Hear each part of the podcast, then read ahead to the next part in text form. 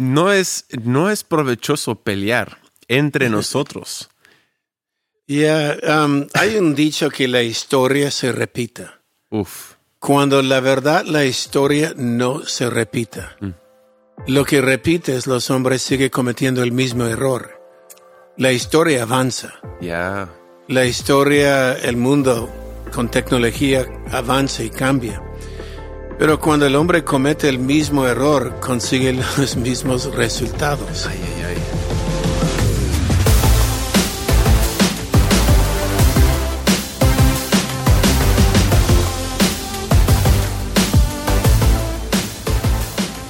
Hey, ¿qué tal? Y bienvenidos al Haciendo Iglesia Podcast. Yo soy Taylor y aquí estamos con mi padre, el pastor Robert.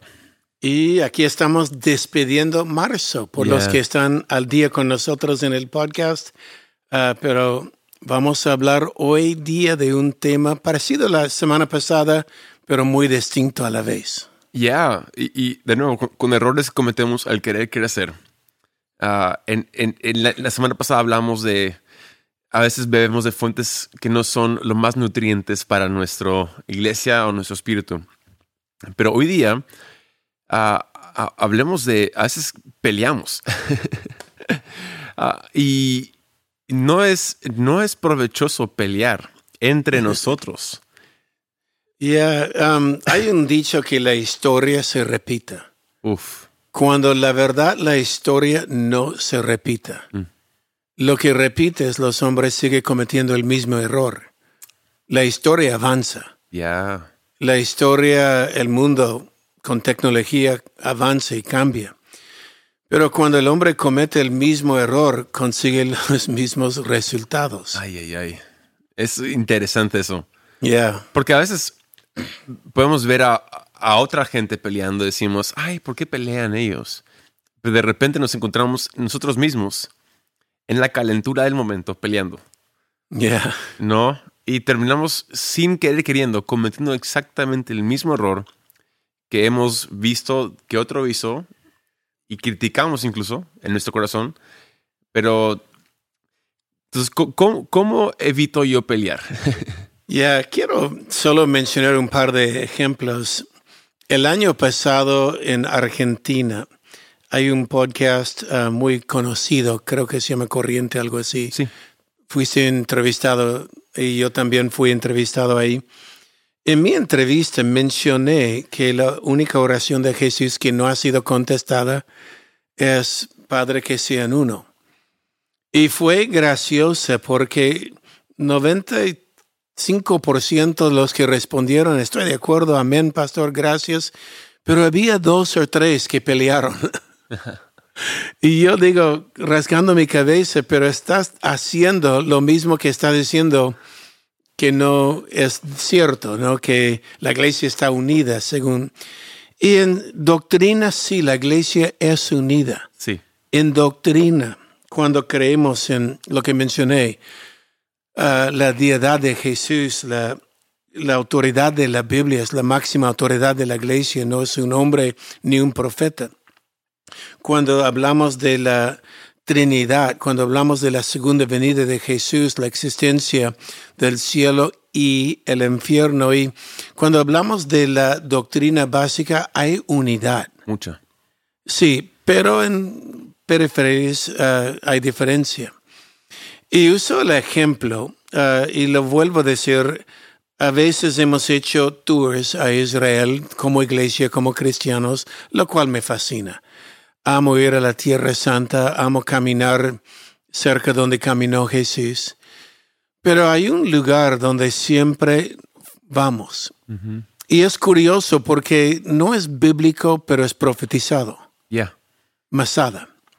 Ok, Masada eh, es una fortaleza de Herodes, era uno de sus muchos palacios en el desierto que está sobre el Mar Muerto. Y era un palacio, pero de lujo, de Herodes. Ah, y recuerda romanos, tenía baños, saunas, um, tenía todo. Sí. Pero um, la historia triste de Masada no es el palacio de Herodes, son los judíos que se escaparon de Jerusalén y quedaron en Masada unos cuantos judíos y cómo los romanos construyeron una rampa para matar. Eran celotas más que todo. Sí. Ahora, la historia de la caída que profetizó Jesús. Jesús dijo, vendrá días, Mateo 24, cuando ni una piedra estará sobre otra piedra. Mm. Y obviamente los discípulos decían, wow, el templo de Salomón va a caer. ¿Cuándo será esto? Y Jesús profetizó. Ah, y él habló, cuando veas el enemigo acampado, salga de la ciudad. Ah, y sabemos, la profecía fue real, porque Tito, el general romano, sitió eh, Jerusalén Sí. en el año 70. Sí. Y según la tradición o la historia cristiana, Josefos y otros, los cristianos huyeron. Yeah. No, es- no había cristianos, Solamente habían los judíos. los judíos. Pero dentro de Jerusalén tenía murallas fuertes, tenía eh, abastecimiento de alimentos, había muchos guerreros, Yeah. había suficiente agua por los pozos de Siloé y otros. Había suficiente, dicen muchos, que Israel pudiera haber resistido la gran Roma, Wow. pudiera haber resistido el sitio que estaba haciendo Roma. Eh, ¿Y el- el- por qué? Porque eran fuertes, tenía abastecimiento, tenía soldados, tenía ah, suficiente agua Sí. Y estaban adentro. Jesús dijo, vendrán días de gran tribulación, como nunca ha habido antes. Y sabemos en esta tribulación que al final ah, madres comían sus hijos en Jerusalén. Ah, sabemos que guano de palomas fue vendido como alimentación. Um, gran, gran, gran tribulación. Ahora, esta es la historia de la caída de Jerusalén. Ahora vamos a la parte triste de esta historia. ¿Por qué cayó? Yeah. ¿Por qué cayó Jerusalén cuando sitió Tito y pudieron haber resistido 20 años? Es que de día pelearon los judíos contra los romanos. De noche los judíos pelearon entre sí, calle por calle. Yeah. Los fariseos, los saduceos y los celotos. Wow. Los celotos eran más los radicales. Ah, los podemos llamarlo los puristas, los radicales, que hay que pelear y librarnos de Roma. Am, fariseos y saduceos tenían diferencias, pero de día estaban hombro a hombro peleando contra Roma. De noche, calle por calle, entre ellos peleando. Wow. Y lo triste de la historia es, una de estas noches, un celoto prendió fuego al almacén de comida, donde te- tenía abasto por 20 años y quemó todo. Y es ahí cuando cumplió la profecía ah, de la gran tribulación, porque ya no había comida, ya el guano comenzó a ser vendido, ah, ya ah, las madres hasta sus hijos comían. Eh, la gran tribulación. Una vez más, lo triste es, pelearon entre sí. Yeah. Ahora, cuando la caída, ¿qué tiene más nada que ver con esto? Es que cuando Jerusalén cae, un grupo de celotos huye, llega a Masada y se acampa ahí, y Roma para derrotar una vez la rebelión judía tenía que llegar a Masada, capturar a estos hombres, y la triste parte es se suicidaron encima de Masada. Ah. Estamos hablando de, del año 70, 71 por ahí Yeah. um, cuando Masada ocurrió. Pero igual es interesante ver la historia, como estos hombres se escondieron de Tito, del general, y con cinco mil soldados construyeron una rampa. y lo conquistaron. Ahora, vuelvo a esto. Qué triste que estaban peleando. Sí. Tenemos un enemigo, iglesia, y no es la iglesia de la esquina al lado tuyo. Mm. Iglesia, tenemos un enemigo y no es el pastor que supuestamente, entre comillas, robó tus ovejas. Ujú. Tenemos un enemigo y estamos a veces peleando entre nosotros cuando debemos pelear contra Satanás, Amén. el diablo, que quiere robar el corazón del pueblo. Por esto, para mí, si gente va de mi iglesia a otra iglesia, Dios los bendiga. Ya. Que, ok, estoy feliz si estás en otra iglesia. Lamento que no pude alimentarte o ayudarte. O si le gustó la doctrina del otro más que la mía, gloria a Dios. Sí. Eh, estoy feliz que estás en otra iglesia. Hay más almas que yo voy a ganar. Ya. Y hay gente que están en el mundo. Pero a veces, en vez de pelear contra el diablo, estamos lanzando dardos contra nuestros hermanos. Wow. Y, y muchas de esas diferencias son extra bíblicas. Mm. Son diferencias de que, que no, no están enraizados en la fe que tenemos. Como hemos dicho la semana pasada, ah, cuando hacemos énfasis en cosas menores en vez de cosas mayores, enfatizamos algo que es una doctrina, explica lo que pasó en Jerusalén. Sí, no, ah, literalmente ah, lo que los líderes religiosos, fariseos, saduceos y celotes y escribas también estaban ahí metidos, pero lo que hacían es añadían desde el tiempo de la ley de Moisés, fueron añadiendo capas sobre capas de leyes orales, no fueron escritas por mucho tiempo. Es decir, no fue la Torah El- el original Torah, sí. de Moisés. Fueron, fueron tradiciones, por ejemplo, eh, los famosos debates de los rabís. ah, ¿Cuántos ángeles sobre la cabeza en el finder? ¿Y qué es el, el Shabbat? Ah, ¿Cuántos kilómetros puedo caminar antes de llamarlo am, trabajo? ¿No? Y, y son cosas que hasta el día de hoy siguen en la tradición ah, entretejida con los judíos. Por ejemplo, si vas, eh, nos hemos reído de esto, si vas a Jerusalén durante el Shabbat como un tour guiado, ah, es terrible. el ascensor para en cada piso del hotel. ¿Por qué? Porque para ellos, dentro de estas leyes extra bíblicas, el apretar el botón del ascensor se llama trabajo. Ya. Y, y- y, ah, entonces lo curioso es de que hablaba con, con un amigo de esto y él me dijo, sí, la, la tradición oral se llegó a escribir cuando estaban en peligro de extinción los, los judíos, si- si- siendo sitiados por Roma. Y lo, y lo escribieron. Y se llama, el día de hoy lo puedes encontrar como el Mishnah. Y son leyes extra bíblicas, de tradiciones. Y usualmente son aquellas cosas que nos dividen. Sí, yo me río cuando yo he hecho varios tours a Israel. Me encanta, como dije, la Tierra Santa. Um, me da pena uh, la tensión que hay en Jerusalén entre judíos, cristianos, musulmanes. Um, mucha, mucha tensión es palpable.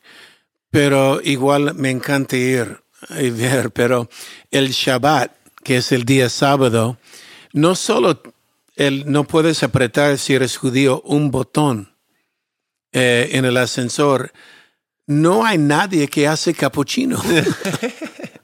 Tuve que buscar un gentil para que me haga un capuchino. Y gracias a Dios había gentiles ahí que me hacían mi capuchino. Pero eh, los judíos no hacen café, Wow. no hacen ah, expreso. Y bueno, había algunos gentiles. Y Dios ama a los gentiles también ahora. Dios los bendiga. Sí. y volviendo, volviendo al, al- al tema es, terminamos haciendo de, de lo, de lo periférico o de lo menor algo sobre lo cual basar todo. Hay, Yeah. hay, hay esa frase que, que siempre oímos, ¿no? ¿Sobre qué colina quieres morir? Yeah. o sobre, sobre qué montículo quieres morir. Y hay gente que escoge un, un pequeño cerro, un pequeño montículo y dicen, sobre esto voy a morir y voy a, voy a pelear por esto, pero no vale nada. No, y están peleando a veces con su hermano. Yeah. Hay otro ejemplo, y probablemente con esto cerramos en Jerusalén. El- la Vía Dolorosa, camino ah, al Calvario. Y hay dos lugares en Jerusalén, ah, uno evangélico, otro católico. Eh, ¿Y qué importa cuál de los dos es? Yeah. Pero la tradición católico y ortodoxo termina la Vía Dolorosa y hay una iglesia Sí. construida por la suegra de Constantino. Yeah. Y esta iglesia es supuestamente puesto sobre Calvario, la, donde crucificaron Jesús, supuestamente, y también sobre la tumba donde él resucitó. Sí. Si este es el lugar de la crucifixión y la resurrección de Jesús, es uno de los lugares más importantes por un cristiano, porque ahí fue derramado sangre y ahí la muerte fue vencida. Sí. Ahí fue en este lugar, si es este lugar. Lo triste de hoy día es que uno va a la, lo que llaman la iglesia del Santo Sepulcro y ya no es solo católicos ahí, hay católicos ortodoxos griegos, coptos que son de Egipto, etiopías ortodoxos. um, son siete iglesias que están ahí. Siete iglesias. Y estas iglesias, uno diría, bueno, entre los todos se cuidan. No, se pelean Yeah. pelean. Los griegos contra los católicos, los um, el otro grupo que está ahí, um, eh, ya volveré a pensar en el nombre de ellos en un momento, pero llegó a pelear tanto la iglesia, tanto Entre sí. entre estas eh, personas, eh, sacerdotes más que todo, ah, que uno va a la iglesia del Santo Sepulcro ahora y en el segundo piso, en una ventana, hay una escalera, Sí. Una escalera como que portátil. de hecho de caña. Sí. Y esta escalera está ahí más de 170 años. Mm. 170 años. Y tiene su historia porque se pelearon tanto que llegó los ingleses, hicieron un acuerdo entre los siete iglesias, se llama el acuerdo de status quo. Sí. Y este acuerdo de status quo, es decir, le han literalmente como niños en su cuarto han puesto cintura, este Cin- lado es cinta, sí. cinta, este lado es tuya, este lado es tuya, este lado es tuya, este lado es tuya. Entonces, yo sé que los etiopíos cubre Calvario, los griegos cubre la tumba, ah, pero los católicos cuida la roca donde el cuerpo de Cristo estaba. Wow. Y los otros eh, diferentes grupos, cada uno tiene su pedazo. Y en el acuerdo decía, nadie puede mover nada. Desde ese momento en adelante nadie mueve nada. Nadie mueve nada. Y le toman literal. A mí, ¿cómo se llama? El Mishnah. Mishnah. Lo toman literal. Hoy día, si alguien mueve la escalera, pelean. Había una silla en el techo cuando firmaron el acuerdo los siete iglesias eh, de un sacerdote que estaba mirando la firma. Como no puede mover nada, si alguien mueve la silla, hace unos años atrás, un sacerdote estaba ahí se- sentado y en el calor del Medio Oriente arrimó su silla a la sombra un poco y pelearon. Yeah. Y puede ver, eh, ponga el Santo Sepulcro pelea y va a ver imágenes en YouTube. Es triste. Muy triste. Es triste porque no- la parte más triste, tengo que decir, es esto. Desde hace mil años pelearon tanto estas siete iglesias. Hace mil años ninguno de ellos confía el otro con la llave. Mm. Entonces una familia musulmán tiene la llave. Y cada mañana esta familia musulmán viene y abre la iglesia y entre los sacerdotes o sale los que quedaron la noche eh, porque no confían un ortodoxo que el otro ortodoxo me va a dejar entrar. Entonces, un musulmán tiene la llave del lugar donde fue crucificado Jesús, donde resucitó Jesús. Wow. Un musulmán. Y, y- y va más allá de que si es el lugar correcto o no es el lugar correcto. O sea, Sí. es lo simbólico del lugar. Lo triste es la gente mire las peleas y la gente creen que ellos son nosotros. Y muchas veces, ok, ya no peleamos con puños como ellos, pero sí peleamos. Sí, Y da pena, da pena. da tristeza. Yo creo que entristece el corazón de Jesús, entristece mi corazón al ver esta pelea, um, entristece mi corazón que si este es el lugar simbólico de la crucifixión de Jesús y la resurrección, lo hemos vuelto a hacer una escalera. Si lo mueve, peleamos.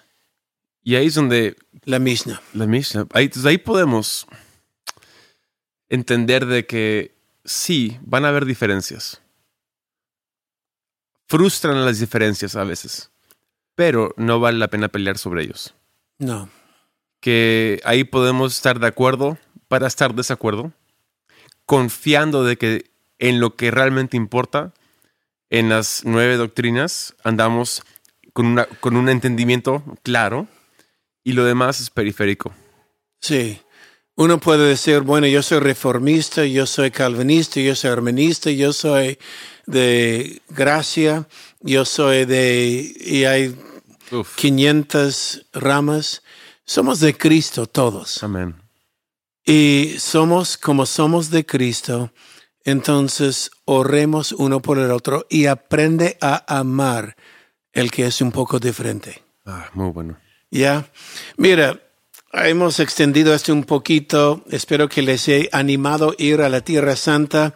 Y cuando vas a la iglesia del Santo Sepulcro, mira la escalera y medita un poco. Mándanos foto. Mándanos foto. Ahora sí, con todo nuestro corazón, ha sido el podcast número 160. Que Dios los bendiga.